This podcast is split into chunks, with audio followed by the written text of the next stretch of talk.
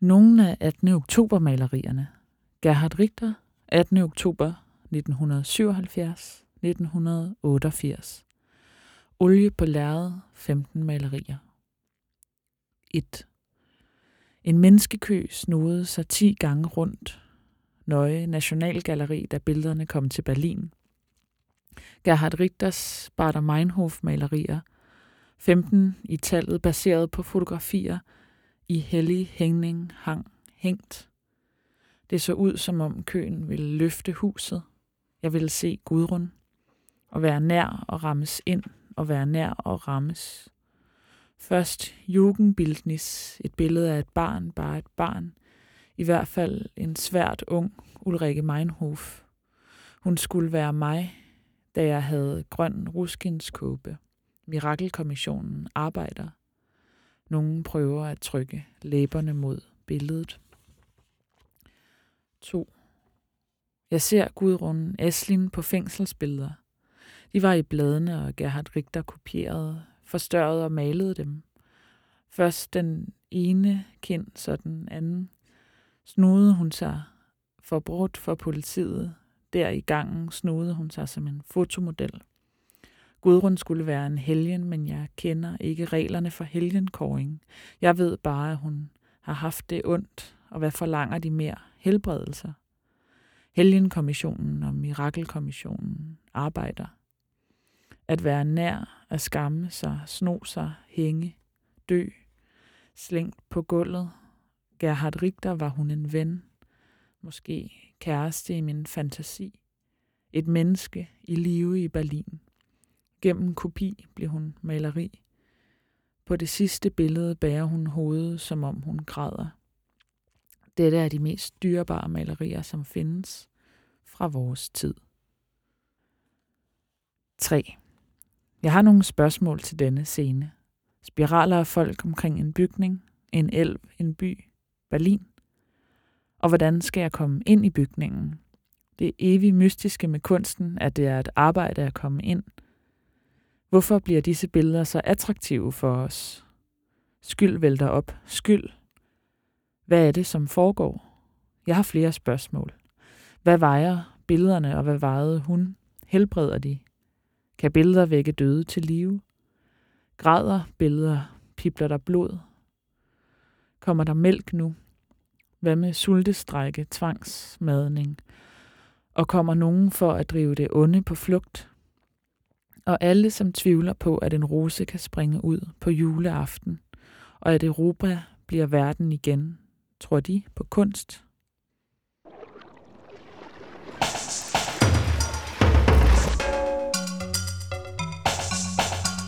Du lytter til Bølgerne med Ida Holmegård og Emily Bergmann.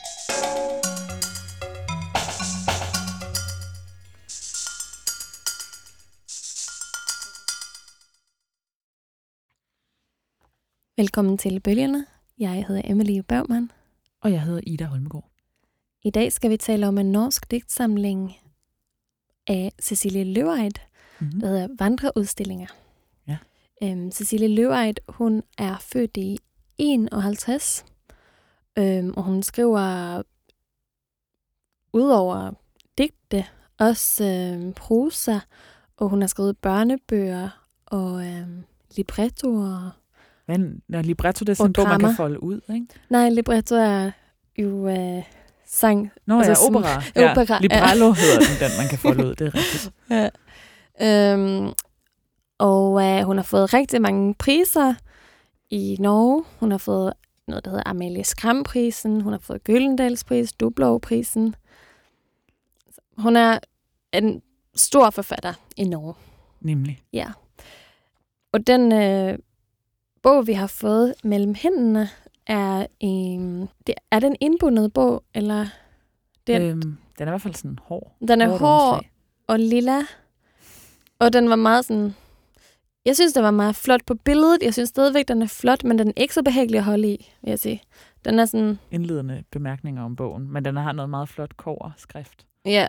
Den er meget enkel, må man sige. Ja. Lilla. Og så er det sådan en halv Cecilie Løvejt på bagsiden, som Ja. lidt kunne ligne en fugtplet, Ja. desværre. Altså, jeg kan sige, at siden jeg fik den her bog hjem, så er jeg blevet mindre og mindre glad for øh, omslaget, mm. Mhm. og mere og mere glad for indholdet. Ja, hvis, det endelig, hvis der endelig skal være en øh, dialektik mellem de to, så er det måske alligevel Det er den det. rigtige vej. Ja, det, ja, ja, Den rigtige vej, det går. det er min oplevelse. Mm. Vil du starte med, Med at fortælle tekster? lidt om, øh, bare sådan helt grundlæggende, hvordan den, den her digtsamling er struktureret? Helt sikkert. Den øh, øh, indledes med et øh, citat af Agnes Martin, Maler? en maler, ja. Hun laver sådan virkelig fine streger og prikker og sådan. Ja, meget sådan nogle enkle Ja, strukturmalerier. ja. Men øh, bogen indledes med det her citat. We have all the same inner life. The difference between us lies in the recognition. The artist has to recognize what it is. Og så kommer der et kapitel, der hedder Politisk Teater. Mm. Kapitel nummer to hedder Redningsoperationer. Ja. Kapitel nummer tre hedder Billede af bekendelser. ja. Det er de tre, der Mm. er. Man kan måske også generelt sige om det her, øh, den her samling, eller noget jeg i hvert fald, noget af det, der slog mig tidligt, og som også ligesom øh, måske blev tydeligt i det første lille stykke, jeg læste op, var, at rigtig mange af øh, teksterne i den her bog, nærmest de fleste, forholder sig til et eller andet andet værk. Ja, Et billede, et stykke litteratur, et stykke teater, alt muligt forskellige kunst. men Og- også på linje med det, så, altså, så er der også fantasier og minder. Ja, Cecilie Løvejs egne. mm, men teksterne hægter sig ligesom på sådan forskellige, øh, ja, forskellige andet tænkning og forskellige andet kunst. Ja, eller historiske begivenheder. Ja, eller Det synes jeg er ret sådan, øhm, særligt og signifikant for, hvordan de her tekster og den her samling fungerer. Mm. Så der er noget med liv og kunst og forholdet mellem de to, der Ja. er på spil her, tænker jeg.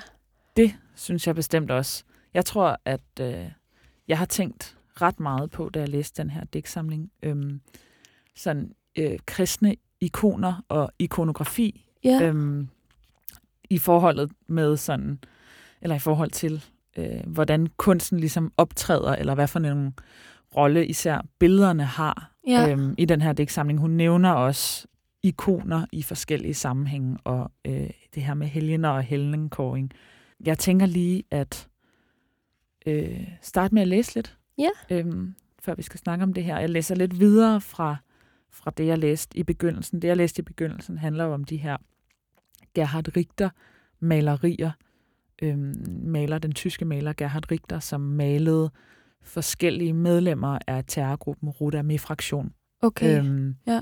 Ligesom kopierede, genmalede øh, fotografier, der har, var blevet bragt af dem i avisen. Mm. Og øh, Cecilie Løvejt skriver her om et besøg på, øh, på Neue Galleri i Berlin, hvor de bliver udstillet, og hvad, det ligesom, hvad er det, der foregår Mm. øh, med de der billeder. Nu læste jeg de tre første af digtene i den suite i starten, og så fortsætter jeg lige med, med digt nummer 4 og digt nummer 5. Der Stoff aus dem die Kunst entsteht. Jeg ved, at hvis du skal forstå dette digt, bliver nødt til at fortælle om kvaliteter, bearbejdelser og forelskelser, lige så skældsættende og lysende som at en kvinde snor sig en gang på politihuset. Dødsmærket, blitzet, men malt med fineste morhår, med anstrengelse, med herrehænder, med romantisk længsel, frygt, afsky. Vær helgen for en dag, helgen i en bil, helgen på et gulv, helgen på en plakat. Billedet bliver sølagtigt grågrønt, griseje. Udvisket, næsten borte er hun, hemmelig er hun. Kan grå lyse, gråt kan lyse. Men engle kan rute sig bort. I kataloget mit var der gemt en smørkniv. Fedten gennemtrængte papiret som et formasteligt møde med Gudrun, skulle jeg hellere sige. Kniven falder på gulvet. Her ligger de alle. Her ligger hun med sit eget tag i en Gudrun-seng. Hun skal til Moma. Vi skal fortsætte at glane på terroristen. Hun skal helbrede, hun skal glæde. Hun skal glæfse. Hvad betyder, ved du, hvad det betyder? Ja, glyphs er sådan noget, som hunde gør, du ved. Det er ikke øh, gø, men når de laver sådan en lille vred lyd. Klart. Vi fortsætter digtet. Et fly går ind for landing i New York, byens solnedgang, en fakkel. Gudrun i en kasse, som tåler 35 minusgrader op til 60 plusgrader. Dette er frakkasser, pakket blødt med kundskab og diskretion. Hun er en svane. Hun skal aldrig få fred. Handler det ikke bestandigt om at tilfredsstille vores følelser? Billederne, billederne giver os aldrig fred. De glæfser vakkert som svaner. Der stof afstemt i kunst entsteht. Ja, jeg vil måske starte et lidt andet sted, faktisk. Det var ligesom alle de her utrolig mange benævnelser af helgener, der selvfølgelig til at begynde med fik mig til at tænke på ikoner, og på især, øh, da jeg sidste efterår i september øh, boede en måned i St. Petersborg ja. i Rusland. Mm. Boede øh, ved siden af sådan en lille kirke, Ja. øhm, som jeg besøgte ret ofte, og selvfølgelig blev meget interesseret i sådan, hvordan den kirke var udsmykket, og hvordan udsmykningen og billederne i den kirke havde sådan en helt anden karakter, end især selvfølgelig i den protestantiske kirke, men også i den katolske kirke. Hver gang jeg, jeg kom ind i kirken og havde ja, tildækket mit hår og kunne få lov til at, at komme ind og se, hvad der foregik derinde, så øh, det der, dem jeg altid mødte, var en helt utrolig masse ældre kvinder, Mm. Øhm, og det, de altid gjorde, de her ældre kvinder, når de kom ind i kirken, var, at de gik rundt og hilste på alle ikonerne. mm. Ikonerne, som altså er de her øh, helgenmalerier, billeder af Jesus, billeder af Maria. Den her øh, tilstedeværelse af ikonerne var meget sådan særlig. Altså, det første, jeg tror, jeg lagde mærke til med dem, var, øh, hvordan de ligesom, hvordan jeg følte, at de sådan så på mig Mm. Altså, de har alle sammen et sådan, synes jeg, sådan et sted mellem et øh, alvorligt og et udtryksløst øh, blik. blik. Men efter jeg kom hjem, og mens jeg var der også, læste jeg selvfølgelig lidt op på den her ikontradition, og hvad det er for noget. Det er ligesom en, en tradition inden for den øh, ortodoxe kirke, som er sådan en ret kompleks billedtradition. Fordi kristendommen har jo, som de fleste sikkert er bekendt med, sådan et, et grundlæggende ret. Det er grundlæggende ikke så fedt i kristendommen at afbilde Gud. Gud eller at sådan bede til andet end sådan en, den metafysiske Gud. Altså, Mm. så de her ikoner er ligesom, det er meget, det er vigtigt at forstå, at de ikke, de er ikke en helligdom, altså de er ikke Gud, de er ikke en helgen, men de er ligesom, de er malet i 2D. Øhm, altså der er ikke noget perspektiv i billederne, hvilket Nej. Skal minde om deres kunstighed. Okay. Øhm, Altså, man malede dem sådan også efter man havde fundet ud af at male perspektiv. ja, de bliver ved med at males i 2D, og de bliver også ved med at være, det er meget, meget essentielt i ikontraditionen, at de er kopier, øhm, Okay. og ikke en kreativ udfoldelse. Altså, der er alle mulige forskellige øhm, historier om, hvordan de første ikoner øh, kom til at eksistere. Blandt andet, at Paulus eller Lukas, nogle af evangelisterne, ligesom har malet direkte efter Jesus ansigt. Mm. Og også en enkelt historie om, at Jesus ligesom på et tidspunkt, mens han levede, sådan, øhm, tørrede sig i ansigtet med et håndklæde, og at der så efterfølgende på håndklædet var et billede af Jesus ansigt, øhm, som man så ligesom har fortsat med at male. Mm. Og det er enormt vigtigt det her med ideen om, at det ikke er, er kunstnerens kreative udfoldelse, Mm. øhm, som, som det ligesom, ja, som billedet repræsenterer i modsætning til sådan en romantisk øh, vestlig tradition, Ja. hvor det er vigtigt, at sådan, det kunstneriske genis følelser skal skinne igennem. Ikke? Klart. At det ligesom at det er den her øh, kopitradition, men der er også noget med kopien, som ligesom bringer øh, billedet tættere på helgenen selv. Mm. Altså, ja. Og som gør, at, øh, hvad er det, det hedder? At det ligesom, det har, de har den her underlige karakter af, at det er meget vigtigt i en repræsentation, men samtidig er det en meget stærk social tilstedeværelse i kirken, og man, man hilser ligesom på den på den her måde, øh, når man kommer ind. Grunden til, at jeg kom til at tænke på det, var selvfølgelig, øh, at selve den her digtsamling starter med de her øh, Gerhard Richter kopibilleder. Øhm, Ja af hende her, Gudrun Enslin, som er sådan en, en tysk terrorist. Øhm, og de her digte er jo sådan fyldt med, fyldt med ord, som peger tilbage på sådan en, ja, en idé om det hellige, altså en idé om, øh, om, at man ligesom kan forstå de her billeder i en eller anden form for sådan en blanding af en religiøs og en følelsesmæssig kontekst. Altså, allerede i det første stik står der øh, Gerhard Richter Sparta Meinhof-malerierne 15-tallet, baseret på fotografier i hellig, hængning, hang, hængt. Mm. Øhm, som jeg tænker, den her, det her skrevet med hængning, hang, hængt, ligesom laver en bevægelse, som er sådan enormt væsentlig for den her samling, og i hvert fald for den her suite, som ligesom binder billedets materialitet sammen med den krop, der er afbildet. Ja. Og ligesom prøver at stille nogle spørgsmålstegn, eller prøver at stille nogle spørgsmål til, sådan, hvad er forholdet mellem øh, Gudrun og Gudruns krop, og hun, som i øvrigt, hun hængte sig i fængslet. Mm. Øhm, og så det her billede, som hænger, og som der er så mange mennesker, der vil ind og se, at der, der snor sig en kø 10 gange rundt om museet. Altså, jeg synes, det er meget sådan, det er nogle, altså i de her første digte, øh, stiller Cecilie Løvejt mange af de her spørgsmål, ikke? Hvorfor er disse billeder så attraktive for os? Jeg har flere spørgsmål. Hvad vejer billederne, og hvad vejede hun? Helbreder de? Kan billederne vække døde til live? Græder billederne? Pibler der blod? Kommer der mælk? Jeg synes, det virker som om, at der er noget med det her forhold mellem, for det første, øh, Gudrun Enslin, som er død, billederne i avisen, og så kopieringen, øh, som Gerhard Richter foretager. Altså ikke en kreativ fortolkning, men netop en kopi, som Ja. virker som om, øh, at den ligesom på en eller anden måde øh, bringer, altså sådan, bringer beskueren mere i kontakt med hendes sådan, krop og liv.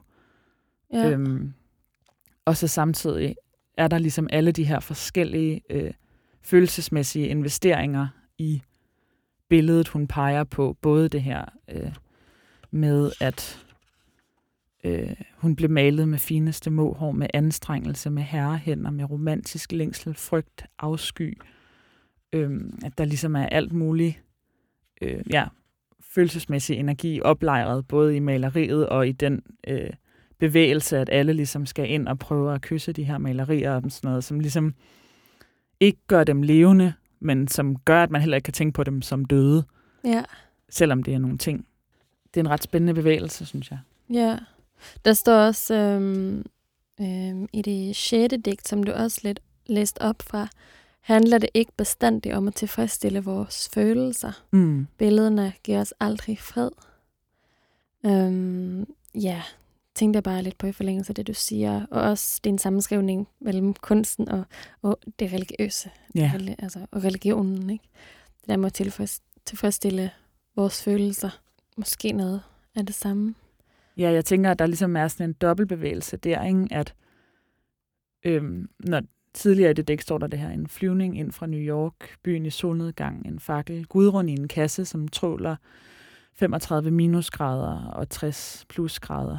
Denne fragtkasse pakket blødt med kundskab og distraktion. Altså der er hun blevet til sine billeder. Mm. Der er det ligesom hendes krop, og der foregår sådan en dobbeltbevægelse her, hvor hun aldrig får fred, og billederne aldrig giver os fred. Ja, Altså, at den der følelsesmæssige forløsning, som beskueren har brug for, at det der ligesom bliver ved med at hive hende rundt som sådan et spøgelse, ja. øh, som helt konkret sådan, Eller følelse, altså en kredsløb af følelser Ja. på en måde. ja, der, der er slet ikke til at vide, hvor det ligesom ender og begynder, vel? Nej. Altså, det er noget, vi også kommer til at tale lidt om senere, det her med historie, at der er sådan, de følelser, man knytter til historien, hvor, hvor placerer man dem? Hvor får de afløb? Altså, Ja, og hvad er det for noget? Hvor, hvad er det, der bliver animeret? ja. Jeg tænker, jeg lige vil læse et enkelt digt mere også, som er et fra, øh, som står lige efter de her tekster, som handler om øh, Andy Warhols silketryk af en elektrisk stol, Mm. øhm, som jo også er en, en kopi, han har lavet ja. øh, og gentaget og lavet et fotografi. Lugten af sing sang om sommeren. Lunken af Sing om sommeren nemlig. Lugten af sing sing om sommeren. Præcis. Jeg vælger mig et billede. Jeg forstørrer det, bader det i lim på silkestoffet. Så valser jeg blæk over, sådan at blækket trænger gennem silken, men ikke gennem limen. Det er som livet selv. Det bliver ikke samme billede hver gang. Det er så enkelt. Så enkelt er det. Jeg er henrygt, siger Andy Warhol. Og når jeg ser et grusomt billede, om igen, om igen, om igen og om igen, har det til slut ingen effekt. Jeg er helt henrygt, siger Andy Warhol. Og det billede, jeg valgte, er ikke værd sin vægt i noget som helst, og betyder ingenting, siger Andy Warhol. Jeg glemmer lugten af Sing Sing om sommeren. Jeg er helt henrygt, siger Andy Warhol. Når jeg ser et grusomt billede om og om igen, har det ingen effekt. Jeg er helt henrygt, siger Andy Warhol. Jeg tænker, at øhm, der er noget, som ligesom vender den bevægelse om, øh, som foregår med Gudrun Enslin billedet, hvor det, altså, i den suite er det som om, at billedet bliver mere og mere kraftfuldt af at blive kopieret, og på en eller anden måde, det kopierede i billedet bringer os tættere på hendes krop, men her, øh, når Andy Warhol kopierer og kopierer den elektriske stol, så bliver det ligesom mere og mere abstrakt, eller sådan mere og mere øh, i citationstegn bare et billede. Mm. Altså, han kan ligesom få den her voldsomme dødsmaskine, som ja. er den elektriske stol, til at miste sin betydning, og det er, sådan, det er ligesom en eksalteret øh, ja. fornemmelse for ham. Jeg tænker, mm. måske har det også noget at gøre med, hvis man ser det for sig, ikke? Altså det der, det her billede, som Gerhard Richter har malet. Mm. Altså han har jo øh, taget det nærmere på en kødslighed igen, gennem yeah. at tage et fotografi og male det, ikke? Med sin hånd. Mm. Øhm, hvor Andy, Andy Warhol tager et fotografi og, og sådan tager det måske længere væk fra yeah. kroppen, ikke? Og også øh, laver det i forskellige farver og så videre. Mm. Det er meget sådan klassisk uh, Warhols-agtigt udtryk, det her billede, billede har. Ja. Øhm. ja. Der er noget en lille smule sådan... Uh, psycho, tænker jeg, med, det, med den yeah. her henrykkelse. Yeah. Altså jeg tænker, at den her måde, digtet gentager det på, synes jeg virker en lille smule sådan ironisk omkring den her henrykkelse. Ja, det synes, altså, jeg, altså, det synes jeg også helt sikkert. Og det eller er, ikke, en, ikke en lille smule. Jo, meget. Men ja, for at gå tilbage til de, de der forskellige øh, veje, som ja. du snakker om med, at øh, Gudrun føles som om, hun kommer nærmere og nærmere, og den elektriske stål føles som om, den, den forsvinder længere og længere væk. Mm. Gudrun er jo også, er jo også et menneske, ja. ikke? Som, som kommer tilbage, mens den elektriske stol jo er en stol. En altså, instrument. Ja, ja. Et, ja, præcis et instrument. Ja, den er nemmere måske at forskyde ud fra. Ja, ja og det er en større point i at gøre det. Mm. Men også meget uhyggeligt. Så uhyggeligt. Ja. Ikon. Det er ubehageligt, fordi han har jo også gjort det med ansigter. Ja. Altså han har jo gjort præcis det samme med, øh, ja. med menneske, mennesker. Ja, men så vidt jeg ved, var han for øvrigt også meget optaget af ikonografi. Mm. Og øh, selv, ja, katolsk opdraget. Ja. Øhm, ikonet vender også tilbage øh, senere i samlingen i øh, sådan en lille, lille øh, suite, der hedder Sønderkysset, som handler om at få taget et sit eget forfatterportræt. Nå ja, det er øhm, det sidste i tredje stykke. Ja, den indledende tredje stykke, som er sådan billedbekendelser, som jeg på en måde tænker er sådan ret, det her med at inddrage sig selv og, øh, og sit eget ansigt ja. i den her samtale, tænker jeg, er ret modigt, mm. ret svært. ja, altså, jeg synes, hun det, gør det meget. Ja, hun gør det meget, men ja, det her med ligesom selve fotosituationen, jeg er glad for, at hun ligesom, at hun ligesom tager samlingen derhen, hvor hun også lader sig fotografere, ikke kun... Altså det, jeg tænker også, ja, apropos det her med ligesom de her måder, hvor følelserne og billederne får sådan en cirkulær bevægelse mellem liv og, og værk, passer det på en eller anden måde meget godt at sådan smide sit eget ansigt in the mix. ja. øhm, jeg læser lige to digte, som både handler om det her med at få taget sit billede, og som handler om forholdet mellem digteren Gunnar Egeløf, den svenske, og den tyske digter Nelly Sachs, og hvordan et ikon ligesom har rejst øh, mellem dem. Der findes bare én genre, den poetiske. Jeg kommer fra min elskede soveværelse, sønderkysset, men jeg er også syg. Det synes ikke, tror jeg. Nu er det min tur til at blive Pajanja, den smerterige, for en erindring i muligheder.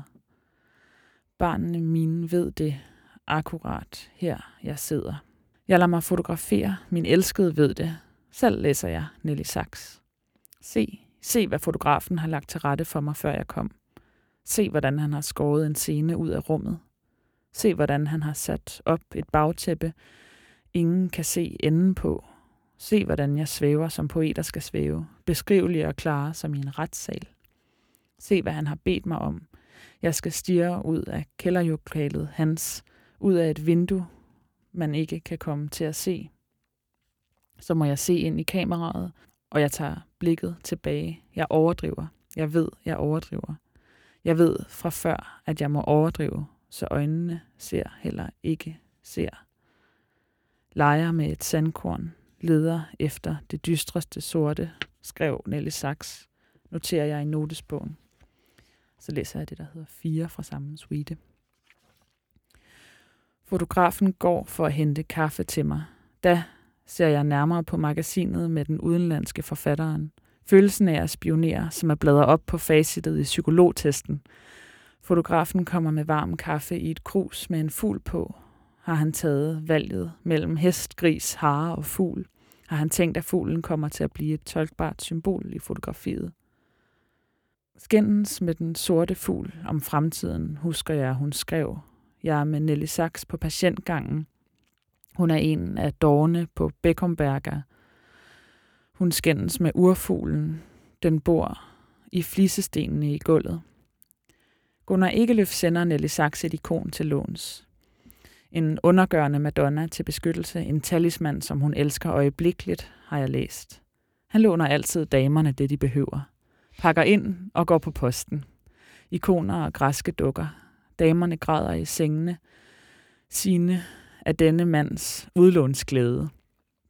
Men hvis, han, hvis hun ligger grædende i en brændselskrog, vil han komme. Sønderkysser han hende. Hvordan kom jeg i kontakt med en mand, som kunne fjerne smerte? Som kan fjerne smerte, som kan sige, at uden smerte og lyst er du ikke her. Som kan sige, uden smerte og lyst bliver du ikke husket. Som kan sige, du er synlig og beskrivbar nu. Og for mig er du den lille prik, punktummet, kvisten, billedets kulmination og store mening. Jeg er endelig sølvsvart og sønderkysset som et ikon der vender det her motiv jo meget stærkt tilbage, kan man sige. Ja, virkelig. Øhm, især her i den, i den sidste deling med Gunnar Egeløf, som sender det her ikon til låns øh, til Nelly Sachs, og hun ja. ligesom, tænker jeg i de her digte, Løvejt på den ene side, sådan anerkender den gestus, men også sådan gør virkelig meget nar af den, den her øh, udlånsglæde. Ja. Og sådan peger på det her med, at han ligesom han sender hende den her talisman, som er stærk og som hun holder af, men han, han møder ligesom ikke selv op, eller sådan, det er ikke... Han låner altid damene det, de trænger. Ja. ja, ja. Han er sådan lidt, bliver sådan lidt charlatanagtig, hvor hun ja, peger på det her med, sådan, at ja, det er også på en eller anden måde, i den her sammenhæng i hvert fald, bliver sådan en meget mangelfuld gestus, mm. hvis, eller det kan ligesom ikke stå i stedet for en sådan kropslig kærligheds kontakt. Nej. Sådan læser jeg det i hvert fald med det her spørgsmål. Sønder kysser han hende. Men hun ender så alligevel også med at vende det om, fordi at hun skriver det her med, at hun selv er sønderkysset som et ikon. Og det er jo også rigtigt faktisk, at man kysser ikonerne ja. i kirken, men man kysser dem ikke på ansigtet, for det er uhøfligt.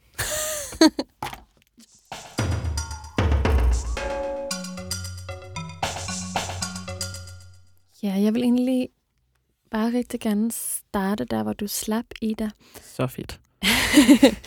øhm, altså, det, du, det, det digt, du lige har læst op, hvor der står, blandt andet står, jeg er sammen med Nelly på patientgangen. Hun er en af dårerne på Beckomberger. Og står det lidt længere nede. Hvordan kom jeg i kontakt med en mand, som kunne fjerne smerte? Øhm, ja, hvordan gør du det? Gennem, gennem øh, kunsten, gennem øh, poesien, eller måske gennem kun nogle gamle breve. Jeg har tænkt ret meget over den måde, den her bog er social på. Spændende. Ja, hvordan øh, hun ligesom øh, samtaler med andre kunstværker, og så laver sit eget kunstværk og sin egen digtsamling ud af det. Og det er spændende det her, du også sagde med, at kroppen mangler. Altså Egeløf, han sender ikonet til Nelly Sachs. men det er ikke nok. Men jeg synes, det var meget spændende og meget relevant, også i forhold til min egen læsning. Jeg vil gerne læse det digt, der hedder Flyttegongol, samleren Peggy, som handler om øh, Peggy Guggenheim, men også om forfatteren Cecilie Løveide. Alle byer vil komme til, og næsten alle steder vil komme til at komme, er steder, vi har været før. Da Peggy Guggenheim kom til Venezia, havde hun været der før i et tidligere liv, tænkte hun, og tog brystene sine ud af Max Ernst hænder. I gondolen, det var til og med en flyttegondol, kom alle følelserne, jeg frygtede på én gang. Vi var i Venezia, men det går godt. Jeg er forelsket. Jeg er poet. Jeg bag gondolieren lægge til ved trapperne på Palazzo Vanier de Leoni og sætte os af. På den måde kom også Peppe Guggenheim til at finde frem til sine trapper, bruger og billeder. I Venezia byggede Peggy sin Guggenheim-kollektione ganske enkelt ved at købe et nyt billede hver dag. Det var sådan noget, de gjorde i 1930'erne. Dette er længe siden. Peggy er borte. Alle er borte. Venezia er borte. På sæt og vis. Afvingerne har sluttet at krangle. Peggys gamle gondol gondolier er ikke fuldt så stram længere, men han stakker fremdeles. I dag ligger han til ved trappen. For første gang stiger han i land for at se selv. Kærligheden er ikke bare til billeder, om du troede det, selv om de fryder hende til indlæggelse, når hun finder dem. Kærligheden kommer til at handle om billedet, som bliver til. Sindets arbejde, det levende menneskes overvågne arbejde. Nu springer jeg også lidt over, og så læser jeg op lidt fra sidst i det her digt. Et selvoptaget skib med barokke bryster har en havn at gå til, hvile i. Hvert publikum går til sit teater, sine bryster. Alt ser vi. Alt vil vi ikke se.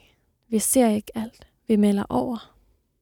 Jeg synes, det er spændende i den her digt, hvordan Cecilie Løvejt møder Peggy Guggenheim, Ja. som jo ikke var kunstner, men øh, en øh, gallerist, eller hvad man skal sige, kunstsamler. Mm. Det er bare sådan, skriver som om det var i øh, Venedig samtidig, ikke? Ja. Det er et ret fint potentiale, som skriften har, må man sige, og bare kunne sådan, jamen, være social, uden at den anden overhovedet er der. Mm. Det er noget, der sker hele tiden i den her bog. Jeg har også, Ja, man kan sige, altså hun, kommer, hun går jo helt hen til Peggy Guggenheims liv, og hvordan hun tager brysterne ud af, af Max Ernsts hænder, ikke? Altså, ja, Hun, altså det er også øh, ret fint, hvordan hun ikke er bange for at blande biografi mm, ind i kunsten. Altså noget, ja. som er sådan lidt et øh, don't. faux pas, Ja. må man sige. Ja, altså der tænker Ellers- jeg, at det er sådan, det er en virkelig, virkelig fin balance, ikke? Altså, jeg, jeg synes heller ikke, at digtsamlingen ville have haft det dårligt, at hun gjorde det mindre. Mm. Men jeg synes også, det er ret nice, hun gør det. Ja. Øhm, ja, også når man ligesom hører den her poetik, du læste op, som det jo nærmest er med sådan, kærligheden kommer til at handle om billedet, som bliver til sindets arbejde, det levende menneskes overvågne arbejde. ja.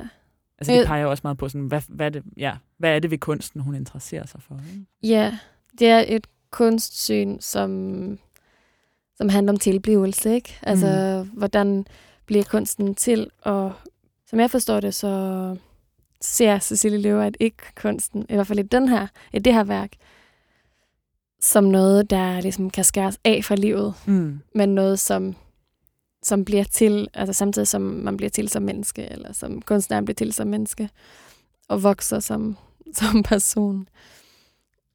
Hvor selvfølgelig også sådan møder i livet kommer til at influere den måde, øh, kunstneren laver, laver kunst på, eller skriver på. Og det er også ret fedt, hvordan hvor sådan kompromilløs hun er med det her møder, for her går hun til det på en måde, og så er der for eksempel et digt, som handler om en uh, Marina Abramovic uh, performance. The Artist is Present, som vi vel har snakket om før i Marina Abramovic-programmet, Mm. mener jeg. Jeg vil bare lige læse det op i sin helhed. Det er et værk øh, fra MoMA fra 2010. 1. Nogen har pyntet sig med perle fra fedtsugningen. Nogen har pyntet sig med perle af morsmælk. Menneskene har bestandig haft glæde af smerten, har stadig nye portrætter af smerten. Mødte op, få kølap, venter tålmodigt på mirakler. Alle tomme rum er farlige. Rummet er tomt rundt Marina, og tomrummet er mig, da jeg venter. Hun har flyttet ind som kunstværk i en kjole, tyk som væggen. Hun har tegnet den selv. Hun har den i tre versioner. Rød, blå og hvid. Hun synes, den ligner på noget Jungfru Maria, bare i renaissancen. Fra hende kommer der ikke mælk. Fra hende kommer der ikke blod. Fra hende kommer der ikke ild, ikke stjerner, ikke ringer. Ingenting andet end det hemmelige væsker. Kjolen tager imod alt, som kommer, surkler. Og nu er det min tur. Jeg lukker øjnene og åbner mig. Hun åbner sine øjne. Smerten lover kærlighed, hvis du ser mig i øjnene. Kunstværket ser bare mig. Ingen prøver at kysse. Marina i hylstekjole over et bækken.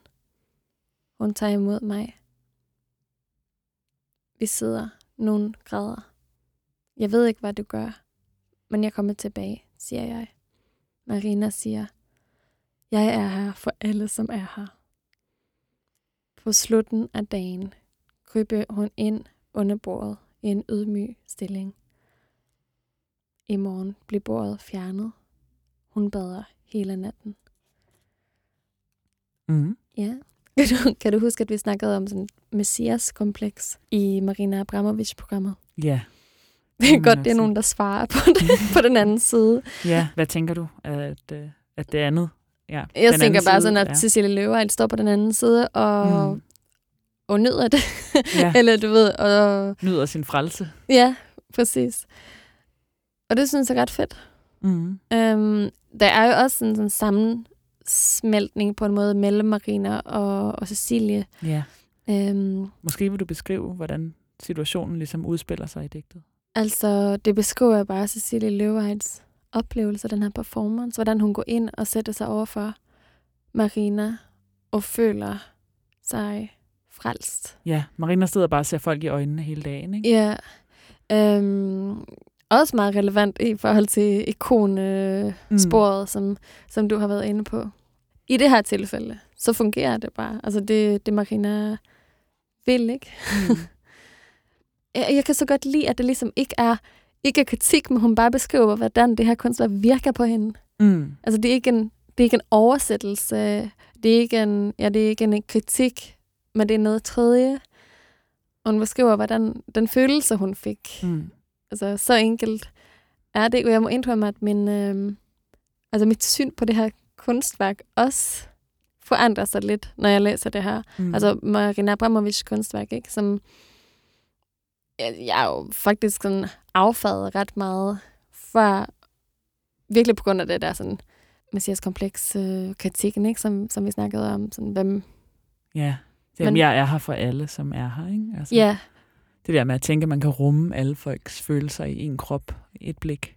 Ja, men det fede er jo, at det, det viser jo egentlig bare, sådan, hvordan en ikone bliver til, Mm. det her værk. Ikke? Altså, det viser jo bare, hvordan et ansigt, hvis man ser det tilstrækkeligt mange gange, så bliver det heldigt, eller så bliver det noget, som man putter noget i. Altså, sådan er det vel med alle ansigter. Sådan er det også med, med Hitlers ansigt. Mm. Altså, det er blevet printet så mange gange, og det kan på en måde øh, rumme al ondskab. Mm. hun gør noget godt for kunsten. Hun forlænger det her kunstværk, mm. og hun, hun skriver videre. Måske det er det, der er det tredje. Altså, det der ikke er kritik, ikke er oversættelse, men bare en videre, videre skrivning. Ja, jeg vil måske være tilbøjelig til at kalde det en scene. Altså Ja. en scene, øhm, som i stedet for en anden karakter har et kunstværk i den Ja, rolle. Eller? men har du tænkt på... Altså, jeg kan godt lide at, at tænke på sådan genre at bruge den som tankeinstrument. Mm. Hvad tænker du, hvordan tænker du, at det her værk forholder sig til, selvbiografi som en genre? Umiddelbart tror jeg, jeg har tænkt, at den forholdt sig meget til essayet som en genre, men som mm. jo Mhm. også ofte er en, en selvbiografisk genre i virkeligheden, eller sådan en, en førstepersons genre, hvor der kan inddrages øh, liv og Ja, tænkning på lige fod. Men altså, der er alligevel helt klart også nogle andre ting på færre her. Altså først og fremmest, når man kigger på øh, teksten, er der jo linjebrud. og det er Sådan ja, meget, meget, den, her, den har den her korte, komprimerede digt. ja. Og så at der ikke er Energi. nogen, der er heller ikke nogen krav. Jo, den har en komprimeret digtenergi, men det er også bare lidt flydende. Altså, jeg, Ja. jeg tænker umiddelbart, at der ikke er så mange krav til den her skrift, Mm. hvilket gør, at der er nogle muligheder i den, Ja. men som jeg også nogle gange synes øh, begrænser den lidt. Altså, man kommer aldrig helt ned i, i, i dybden. Mm, altså, det gør man nogle gange, og der er også rigtig meget plads til en som læser, og ligesom bare altså, nyde den følelse, man får af digterne eller de små tekster. Mm. Hvad for en dybde tænker du på? Men jeg tænker på en eller anden abstrakt poetisk dybde, som øh, kan komme ud af en sætning, som... Når man for eksempel, så står der i det her Marina Abramovic digt, som jeg lige læste op, alle tomme rum er farlige. Mm. Hvad betyder det? Altså hvis det var et essay, så ville det måske være blevet beskrevet. Øhm, ud. Ja, udfoldet. Så står man tilbage med det alene. Mm. Øhm, og hvad betyder det? Er det det hellige øh, rum, altså det rum, der stadig kan blive udfyldt, der er Mm. farligt, fordi det ikke er, det er ikke bestemt endnu, så nogen kan stadig misbruge det, eller nogen kan stadig misbruge det her, det her ansigt, eller det her tomrum omkring, øh, omkring øh, det måske blivende ikon. Mm. Er det det, der er farligt?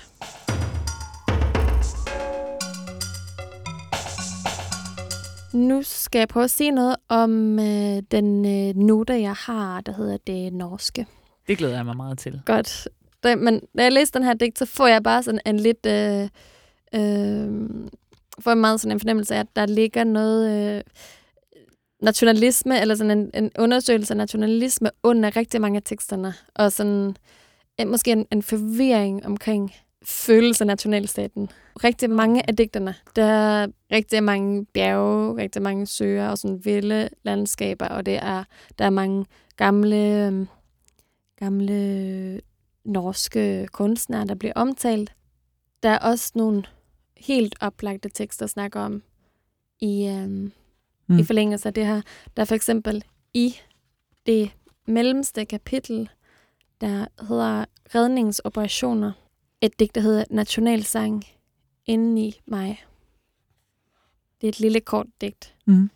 som lyder sådan her. Mamma, jeg hører en sangerinde synge, ja, vi elsker, ind i mig, hele dagen, disse dagene. Hvilken sang er det? Det er bare en bjørnstjernesang, det datter min. Mm.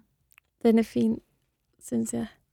Og den viser også på noget uro, noget yeah. opslidende, øhm, noget sådan en ny problematisering. Det er vel også bare sådan helt øh, den mest øh, konkrete fremvisning af internalisering. Altså, Ja, at noget går fra at være et, et ydre symbol, eller en sådan ydre fortælling, til noget, der eksisterer inde i en selv. ja. Det er noget specielt med norsk nationalfølelse. Ikke? Altså, det er hele det her den 17. maj og sådan noget. Mm. Øhm, hvor jeg føler i virkelig meget i Sverige, men også i Danmark, at nationalfølelsen er noget, er noget sådan uddelt eller Ja, og ikke for sige. alle, tror jeg, Nej, i det men her ikke land, for- men der er ligesom... ikke for alle, men, men for rigtig Ja. mange. Ikke? Altså, ja. i Sverige er det jo, har det rigtig længe været sådan. Jeg føler bare, at det er noget om alle de her sådan, den der norskhed, den der sådan glade norskhed, glade ved, de, ved øh, nationalstaten, eller, og de symboler, der ligesom sidder fast ved det, Mm. og der er noget sorg i at skulle skille sig af med dem, og modvilje mod at skulle skille sig af med dem, fordi at der er nogen, der prøver at overtage dem. Mm. Der Øhm, foregår en kamp. der foregår en kamp, som er synlig mange, mange steder i den her bog. Ja. Øhm. Også. man kan jo sige, den, den del, du læser op fra her, hedder redningsoperationer, ikke? Ja. Altså, er det de her, øh, hvad hedder de alle sammen, Sigmund Obsfeldt og Bjørnstjerne og Edvard Munch, og sådan, er det ligesom dem, der skal reddes, redefineres, eller sådan genskrives? Ja. Eller bare sådan reddes fra at blive taget af nogen, der har et ubehageligt ærne med dem. Mm.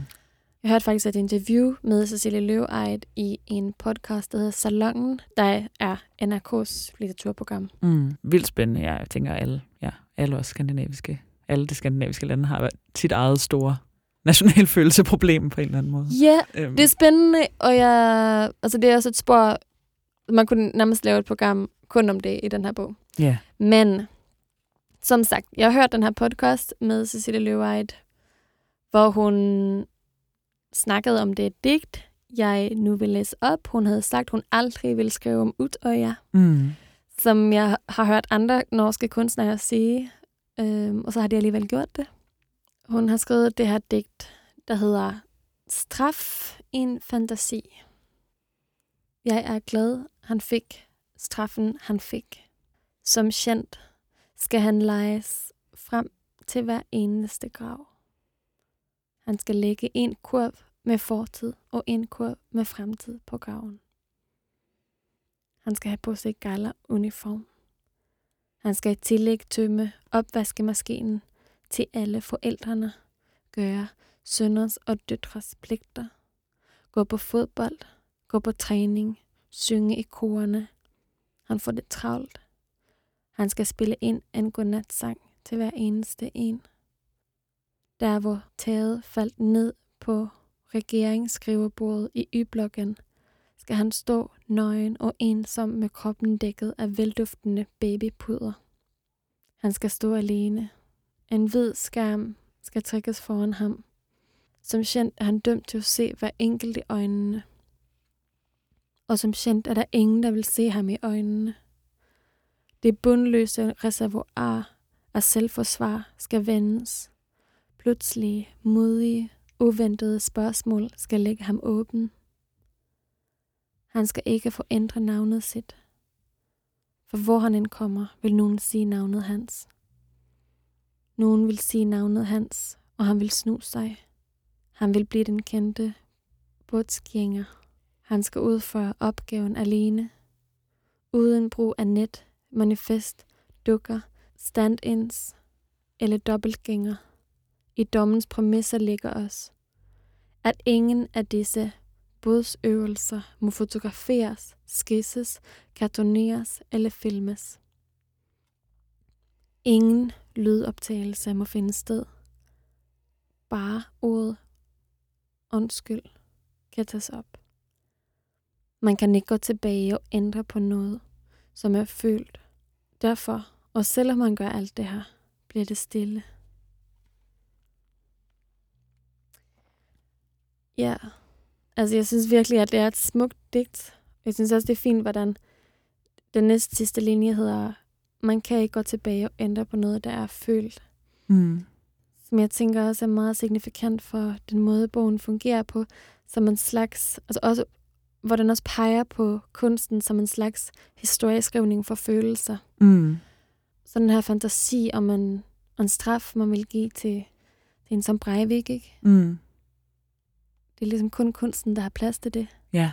Det er virkelig, virkelig vigtigt i et samfund. Helt igennem så er den meget optaget af den her følelsens flygtighed, eller hvad man skal sige. Altså, Mm. og ubehaget over, at, at følelser, sorg og sådan noget skal forsvinde, Ja. samtidig som en dato eller dødstal ikke forsvinder. Mm. Ja, jeg tænker, ja. at der er sådan en, ja, en vekselvirkning mellem følelsernes enorme flygtighed og sådan følelsernes konsekvens og Ja. manifestationer. Ikke? Det hænger også meget sammen. Ja. At følelserne manifesterer sig i værkerne fysisk. ja, det er nemt at komme i tanker om uh, andre kunstværker, Ja. synes jeg, når man læser den her bog. Ja, den er Øhm, fyldt med dem. Ja, det er den. Hvad har du, øh, har du tænkt på noget særligt i forhold til, til vandreudstillinger? Ja, øhm, jeg har taget en digtsamling med, der hedder Efter at have tilbragt en nat blandt heste, af den finlandssvenske digter Ture Forstrøm. Den udkom i 97. Måske verdens smukkeste titel. Ja, Vi tager den igen. Efter at have tilbragt en nat blandt heste. Øh, måske en af mine yndlingsdæksamlinger i hele verden. Mm. Jeg er også svært glad for Tor Forstrøm. Ja, øhm, og der, grunden til, at jeg har taget den med, er, at, at der er ligesom sådan et øh, ærne i den her dæksamling med Andrei Tchaikovskis film, og sådan en, en tiltale mod øh, André, som han hedder, André Arsenjevich Tchaikovsky, filmen, filminstruktør, den russiske filminstruktør, øhm, som ligesom minder mig meget om de her øh, Cecilie Løvejt tekster. Altså en meget sådan fri øh, måde at være sådan i samtale med ham og kunne spørge ham om forskellige ting og sådan Mm prøve ligesom at inddrage hans øh, virke i sin egen tænkning. Men det digt, jeg vil læse op fra samlingen, starter lidt hos ham øh, og hans film, men bevæger sig ligesom ud i noget, som også handler om det her øh, forhold, tænker jeg, mellem poesi og historieskrivning. Øh, det er et digt, som hedder om, hvordan langvarig vægtløshed påvirker levende skabninger. Hundene i deres film minder om Leica. Stod de også engang på et bjerg og så det lille lys flyve over aftenhimlen. Hvis hunden havde haft udsigt, havde den set den lys, lysende blå klode med oceaner og skyer. På jorden aflyttedes Leikas åndedræt. Satellitten styrtede ind i atmosfæren, og Leica faldt, falder i trækvinden gennem sorte spejle, må ikke længere være rumsyg, slipper for at æde, når uret ringer. Leica rejser ikke længere i en hermetisk lukket kabine, tilkoblet instrumenter, der viser, hvordan langvarig vægtløshed påvirker levende væsener. Leica flyver i mørket, renhjertet med alle herreløse hunde. Leicas minde æredes med et nyt cigaretmærke i Sovjetunionen. Den første hund i rummet kommer ikke tilbage, kommer tilbage som støv og regn. Mm. Jeg tænker, der også er noget sådan, altså Leica er den her rumhund, ikke, som bliver sendt ud i rummet som en form for tester, før mm. Man sender mennesker ud, fordi den også, den, den, man, at den har ligesom det et, et større pattedyr, men man kan godt leve med, at den, Dør. den dør, den ikke kommer levende tilbage. Og jeg tænker, der er noget omkring sådan historieskrivningen om det her fænomen med den her rumhund, som det her det kan forløse på en måde, som andre former for historieskrivning ikke kan. Altså, Ja. Eller ikke i hvert fald har været interesseret i.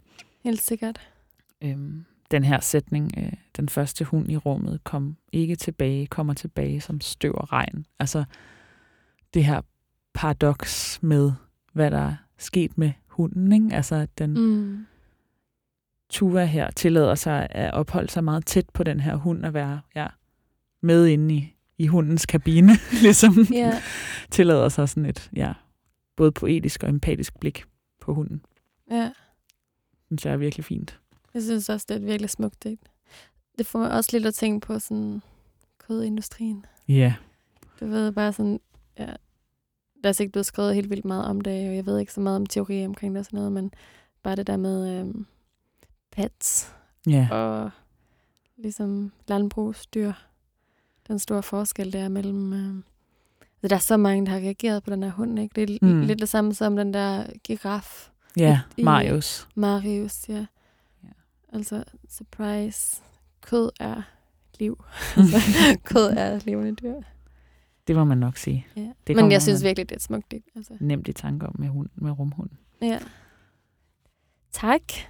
Har du også taget noget med til os, Emily, som du kom til at tænke på? Ja, altså det praktiske er, at jeg ikke har kommet i tanke om nogen bog, som jeg kunne glemme. Men altså glem at tage med, fordi det, ja, spoilers læser rigtig tit, eller lytter og så videre, rigtig tit sker, at vi tænker, at vi skal tale om en bog, så glemmer vi den derhjemme. ja, øhm, jeg kommer til at tænke på den måde, som øh, Håkan Hellstrøm virkelig ofte går øh, i dialog med andre kunstnere. Håkon Hellstrøm, På- den svenske Den svenske popsanger, popsanger. som jeg og en hel generation med mig er rigtig knyttet til. Men jeg har valgt at tage nummeret Aprilhimlen med, som øh, har et lille stykke af Bach med til sidst. Det er et stykke, der hedder Jesus bleibet mein Freunde. Jeg taler ikke tysk, men Men Jesus, Jesus blev min ven. ja, præcis. Og det lyder sådan.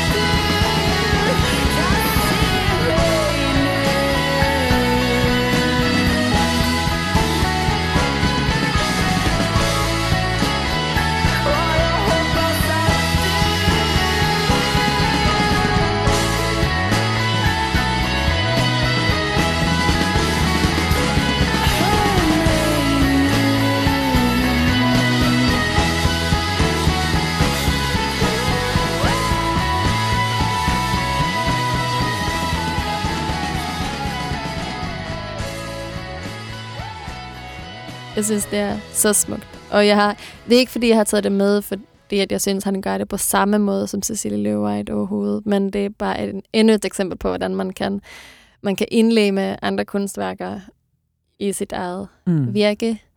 Øhm, og, og sådan nå, genkendeligt, ikke?